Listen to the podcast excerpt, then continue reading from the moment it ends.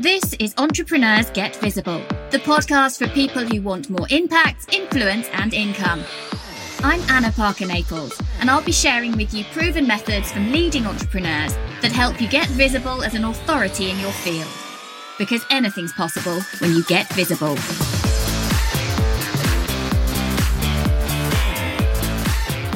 In this episode, we're talking all about how to deal with difficult clients. And in terms of dealing with them, there's two things I mean by that. The first is how you should actually respond to them in a professional and legal capacity. And the second is how to deal with this, how to come to terms with the perhaps criticism or abuse that you might be getting from somebody that you've entered into a business relationship with.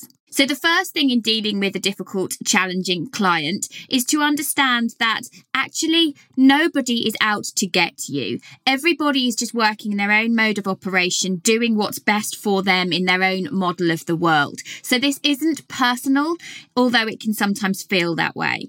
The first thing you need to make sure is accepting that it is normal to have difficult and challenging clients. Not everybody is on the same wavelength as you. Not everyone is going to love your content.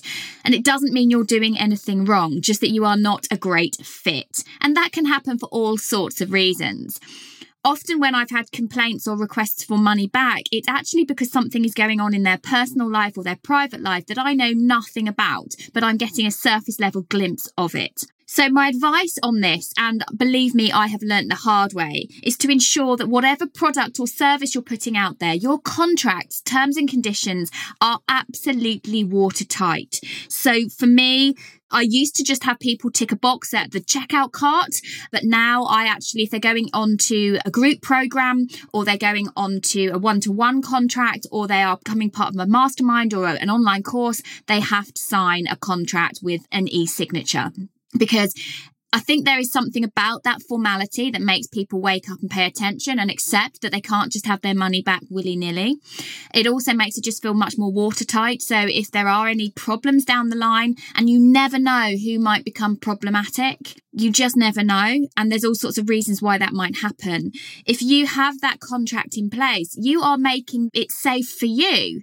And also you are making it safe so that one, you, you're not having to give back money willy nilly and unnecessarily. So you're protecting yourself from a financial point of view, but also you're putting those really firm boundaries in place into exactly what they're getting for that service. Particularly if you work in the coaching space, for example, if there's any kind of coaching or consultancy, you can actually, and hopefully you will, form really good connections and bonds with people.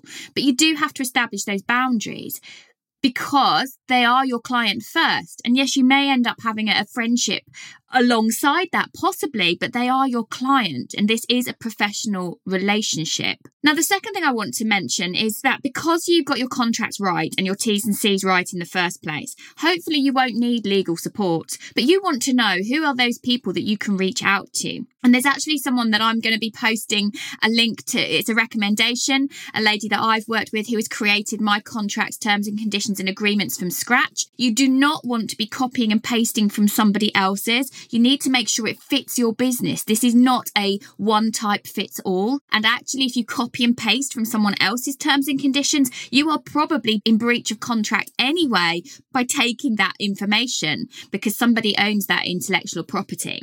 So invest, invest, invest. It will save you a lot of money and a lot of headaches and a lot of heartache somewhere else down the line. Make sure you have that legal support so that you know who to reach out to because when things escalate with a problematic client, either on their side that they are requesting money and it's becoming a pressured situation, or because someone is not behaving in the way that you believe is courteous and respectful to you and the service that you provide, you want to know that you can terminate that agreement safely, securely, legally, ethically, and swiftly should you need to. So make sure you've got that person on speed dial, you know who to contact, and that you have a relationship and a rapport with them already. The next thing I really want to talk about is that personal side to it. So it can be really hard when you've gone into a relationship genuinely wanting to help someone with your service or your product and you're putting your heart and your soul into your work to then get negative feedback. And what I want to tell you is that it is only feedback. It is not the truth of the matter. There are always two, if not more, sides and truths to a particular story, to an event, to something that's happened. And this is something I've struggled with in the past because I am very passionate about what I do and genuinely want to help people. But my way isn't always going to be someone else's way.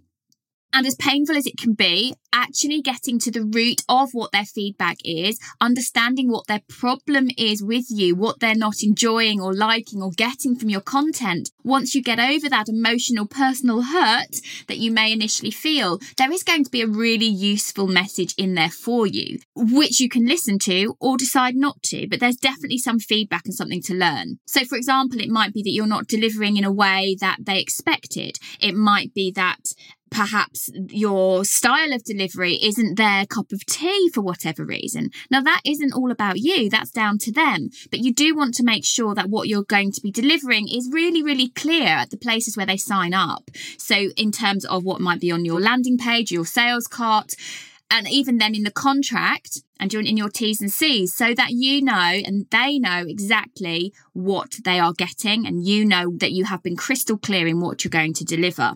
And I'm afraid that I was fairly naive in this initially because I went into many coaching relationships with my eyes closed. I wanted to help people. But unfortunately, you don't know someone else's financial situation. You don't know what's going on in their personal life. And the fact of the matter is, if you're using something like PayPal or Stripe as a payment card option, then someone can request a resolution or request a chargeback, and that money can come straight out of your account while this dispute is happening. And you then are the one who is financially at a disadvantage. So you want to make sure that you have, as many places as possible, all of these legal financial safeguards in place for yourself. So once you are able then to deal with that feedback, take a bit of time to think, well, what could I do differently next time? What am I not communicating?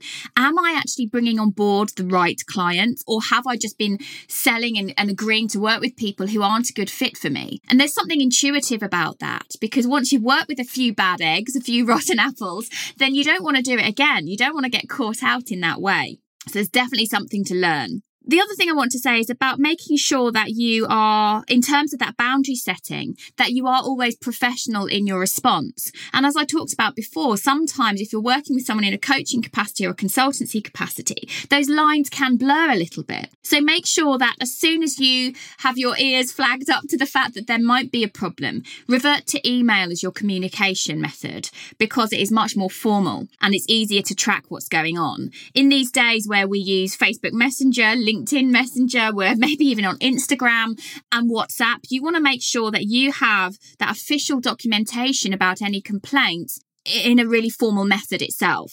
So it's worth going back to think about in your own business, even if it's just you, what is the complaints procedure? How do you want that to be managed and what does it look like? Because you will encounter you will encounter issues somewhere down the line and you want to be prepared for that so that you're not caught off guard. So I'm going to just run through here. So first of all, there will be challenging clients. It's not all about you and it doesn't mean that you're terrible. So the sooner you can come to terms with the personal hurts or slights that might have been given to you, and believe me, everybody who's out there, who's out there providing content, providing services will have had negative feedback at some point. What is there for you to learn from it? And also, how can you move on quickly from this to get to a professional, courteous, legal resolution? Get your contracts, your T's and C's absolutely watertight. Have a legal professional that you can contact. As I said in the show notes, I will be having a link to someone that I recommend that I've used several times over and make sure that you're setting those boundaries in your contracts right from the beginning and that you maintain a professional, courteous yet friendly, open relationship in all of your communications. But the top line is you are always going to end up having some difficult clients. It's almost a rite of passage. Doesn't mean it's comfortable, doesn't mean anyone likes it, but the sooner you come to terms with how to deal with it and can move on from that personal hurt, and believe me, sometimes I'll allow myself to sit in that upset for a little while because Sometimes someone else's feedback might not be done in a courteous way that I feel that I deserve and is worthy of the level of quality that I've tried to give to people. But that's okay. It's not about you. So how can you deal with that quickly so that you can move on, future proof your business and also emotionally and mentally get out there more so that you are not pulling yourself back because you've had this criticism. Dealing with difficult clients is something that you're going to have to do, so make sure that you are prepared for it by thinking through your complaints procedure right from the word go. Thank you for listening to Entrepreneurs Get Visible. To get your free checklist on how to raise your profile and to find out about our community, go to annaparkernaples.co.uk forward slash get visible.